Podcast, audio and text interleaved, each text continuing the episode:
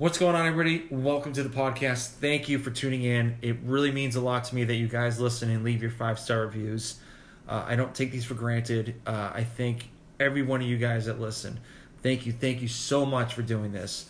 The reason why it's just me talking on the podcast today is because the person that I was interviewing this weekend actually had a scheduling conflict, so we had to reschedule for next weekend, which is perfectly fine. I can perfectly understand, life happens, and it's even harder with kids. So next weekend should be a really, really, really good podcast on Tuesday. So every time that him and I get together, we geek out on fitness, and we actually have a pretty good laugh as well. So I hope you guys enjoy. The other reason why I wanted to talk to you today is I was considering doing a challenge. So what it is, it's called the Type 1 Lifting Challenge, and it's 300 reps. And the 300 reps are 100 push-ups, 100 crunches, 100 flutter kicks. And you have to do these one after another. You can't split it up in 25 in the morning, 25 at lunch, 25 at afternoon, and 25 at dinner. So you have to do these all at once. So 100 straight through, then get to the next one, 100 straight through, next one, 100 straight through. Now, obviously, I understand no one can do 100 reps all at once. So please just break it up in 5s, 10s, 15s, whatever you can do. But just try to make it to that 100 mark.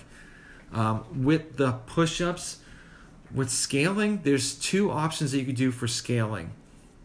One of them is putting your knees on the ground, placing your hands on the couch, and doing the push-ups that way. And then the second option is putting your knees on the ground with your hands on the ground and doing the push-ups that way. So, but what I like to do for you guys, if you can, is when you do those push-ups, leave a couple left over and try to do a normal push-up off the ground. And then once you start getting good at that, you can kind of make the scaling less and then just do the normal push-ups and just add it that way. And then with the crunches, all I want you to do is just lay on the floor, hands on the floor, and knees up and feet on the floor as well. And what you're going to do is you're going to slide your hands down and you're going to raise your shoulder blades off the ground, and that's one rep. And like I said before with the push-ups, just do as many as you can, or just do it in rep schemes of 5, 10, and so forth. Whatever you feel like it's comfortable for you. And then also with the flutter kicks, what I want you to do is hands, your body laying on the floor, hands underneath your butt, and just kicking your legs like you're swimming in the water. Each leg kicking up counts as one. So I highly recommend just point your toes out and do it that way. I feel like it's a lot better compared to just kicking your feet up. So give that a whirl. And like I said before with the flutter kicks and the push-ups and the crunches, just do as many as you can and then just take a breather. So obviously no one can really do 100 at once unless your abs are completely ripped and strong, and you guys can do it no problem. But the reason why I wanted you guys to do these three movements is, one, the push-ups, so obviously to get your upper body a little bit stronger, so you can do like push-ups or any pushing movement, and maybe get the chest a little bigger for the guys.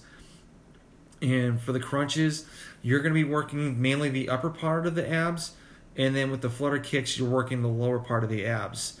So the reason why with those two movements, so a lot of people have a really weak core, and these two movements are actually a great options to get your core stronger. So when you're doing lifting movements or any functional movements or doing anything around the house, just picking up stuff, you can at least brace your core, and your core will be stronger, so you won't have any issues, hopefully. When you guys do this, please, I'd love to see you guys tag me on Instagram, Twitter, whatever you guys do for social media, and just say Type 1 Lifting, and I will definitely repost you guys all my stories. So please just tag me, and I would love to see you guys are actually joining in as well. So I started this on Monday, which this is coming out on Tuesday, so don't worry about it. Just try to do 30 days with this workout. And also, please keep those questions coming in. I'm actually going to post something tomorrow about questions for next week's podcast. Just to let you know, I am not a guru. I never claim to be one. I'm more of a learner, open book. I love to find out about new things, especially when it comes to fitness and diabetes, because I believe, especially with the diabetes part, that I am not an expert at all. I've only had it for 4 years, so I don't think 4 years is being really an expert. So...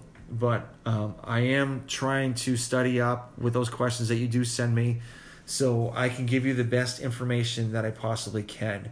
So please leave those questions in. And also, I'm going to put another post on my story about some questions. Tell me what you think about the podcast, or if you want me to add anything else, or what you think I should get rid of. So just because I want to get you guys feedback on how's everything going and how I can improve myself to give you guys the best podcast that I can. So please leave a comment on the question area for the Insta stories, and we'll just go from there, all right? Well, I hope you guys have a great week. Hope those sugars are actually normal, and just kick ass. All right, have a good one, guys. Bye.